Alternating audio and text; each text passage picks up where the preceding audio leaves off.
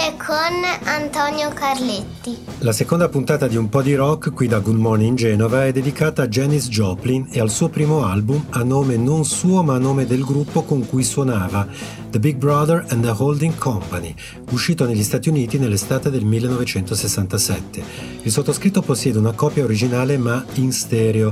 È sicuro esiste una versione in mono straordinaria che vale tantissimi soldi, addirittura forse si vende all'asta.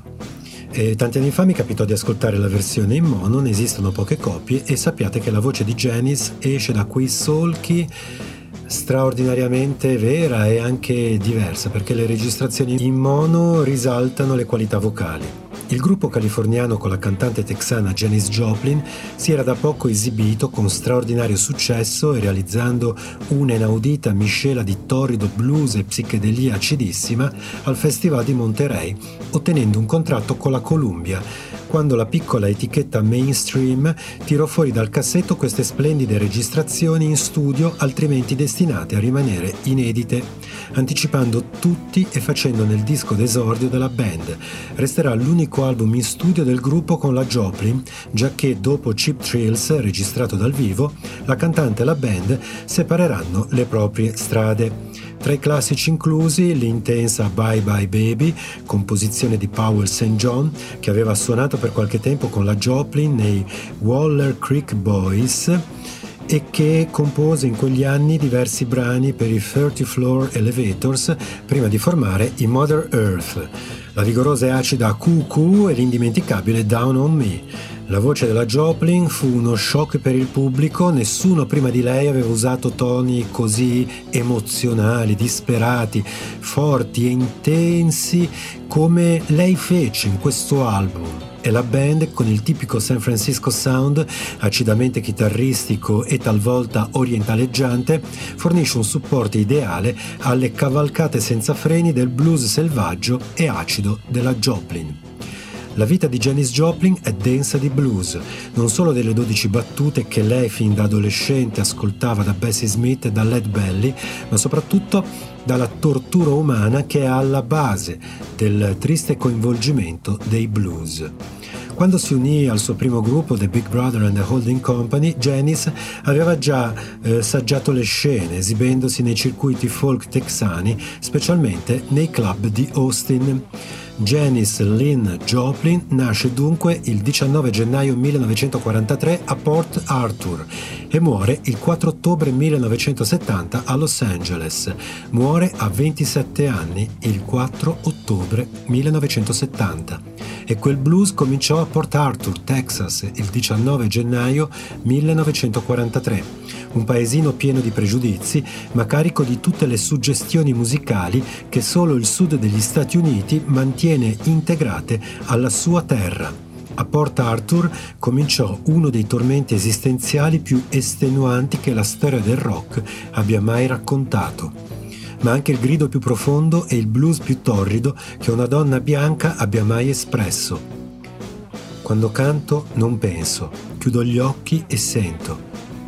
Mi sento bene. Ed è davvero come un impeto. Capite cosa voglio dire? È un momento molto intenso. Quando è passato puoi ricordarlo, ma non so se sei di nuovo consapevole fino a quando non accade di nuovo. E allora è tutto lì, di nuovo, e avanti.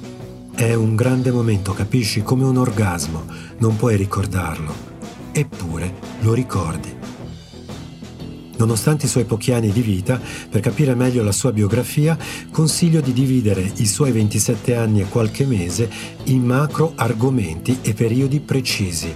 Scoprirete che sempre, sempre, sempre, per ogni macro argomento, per ogni mese della sua vita, si viene travolti dai suoi stati d'animo, dalle sue scelte, dal suo non risparmiarsi. Janice risucchia tutto e tutti Conoscendo piuttosto bene i suoi anni californiani, il suo successo, i suoi dischi, i suoi concerti, i suoi ultimi anni, per intenderci, la Janice che più mi affascina è quella di inizi anni 60, del 1960, quando questa ragazza con molte idee nella testa, residente in un paesino del Texas dove il massimo della trasgressione accettata per un giovane è quella di marinare qualche volta la scuola, Janice, non ancora maggiorenne, va a vivere in un palazzo palazzo chiamato The Ghetto. Siamo nel 1960, in Texas, suprematisti bianchi, i neri neanche votano. Janice è una ragazzina.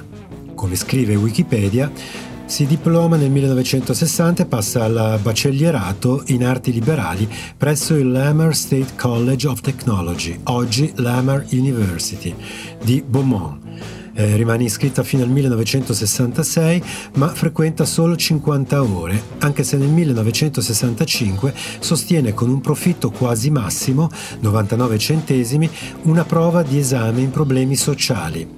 Viene ammessa anche all'Università del Texas ad Austin, senza mai completare gli studi. In quel periodo vive in un edificio comunemente chiamato The Ghetto, che si trovava al 2812 1 e 2 di Nueces Street. L'affitto era di 40 dollari al mese. Nel ghetto si trovano otto appartamenti piccoli e con pochi comfort e nell'affitto è incluso l'utilizzo di parti comuni. Il problema è che molti degli occupanti sono giovani uomini, molti militari, ma ci sono anche musicisti, artisti, politici e letterati di sinistra. Le donne sono pochissime. Spesso ci sono molte difficoltà nello stare insieme, scoppiano risse, vengono distrutti divani, altre suppellettili delle stanze di condivisione. Però i musicisti che a rotazione vanno a vivere lì spesso suonano in jam session, nelle quali ogni tanto Janice interviene al canto. Janice è giovanissima. La vita nel ghetto dura circa due anni fino al 1962. Nel gennaio del 1963, appena compie 20 anni, va a San Francisco in autostop col suo amico Chet Helms e per guadagnarsi da vivere suona in piccoli locali, poi torna in Texas e poi di nuovo in California e il 25 giugno 1964 incide alcuni brani nella casa di Jorma Kaukonen, futuro Jefferson Airplane, e da lì non si fermerà più, anche se la corsa è verso la morte, non solo verso il successo. Il 4 ottobre 1970 muore Janis Joplin. Negli anni ho scritto molto su di lei e invito ad ascoltare i suoi quattro dischi pubblicati in vita, anche se il quarto è uscito poco dopo la sua morte in effetti ricordarla ha senso ascoltandola. E io è da un po' che non ascolto Janis Joplin. Succede. Trascorrono periodi anche lunghi e poi to, in un momento casuale, non pensato, metto un suo disco. Ed ecco la sua voce che mi entra nel cuore. Il 4 ottobre 1970 muore Janis Joplin. Tornando un attimo al 4 ottobre 1970 mi soffermo brevemente su alcuni fatti. Janis Joplin è morta in una stanza d'albergo, sola. Ci si accorge della sua morte 18 ore dopo. Il sangue raggrumato e attaccato alla faccia e al pavimento. Il suo corpo è incastrato tra il letto e il comodino.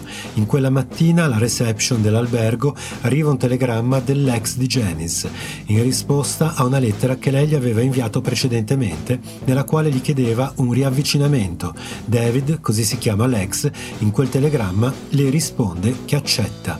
Il telegramma però Janice non riesce a leggerlo.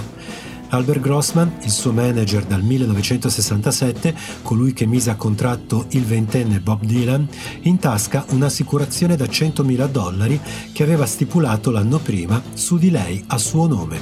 Grossman sapeva che lo stile di vita della Joplin non era molto indicato a diventare vecchia, dunque si tutelò al processo con l'assicurazione vince la causa nel 1974 sostenendo che lui non sapeva nulla di come conducesse la vita la Joplin e che l'assicurazione era stata aperta per eventuali incidenti aerei.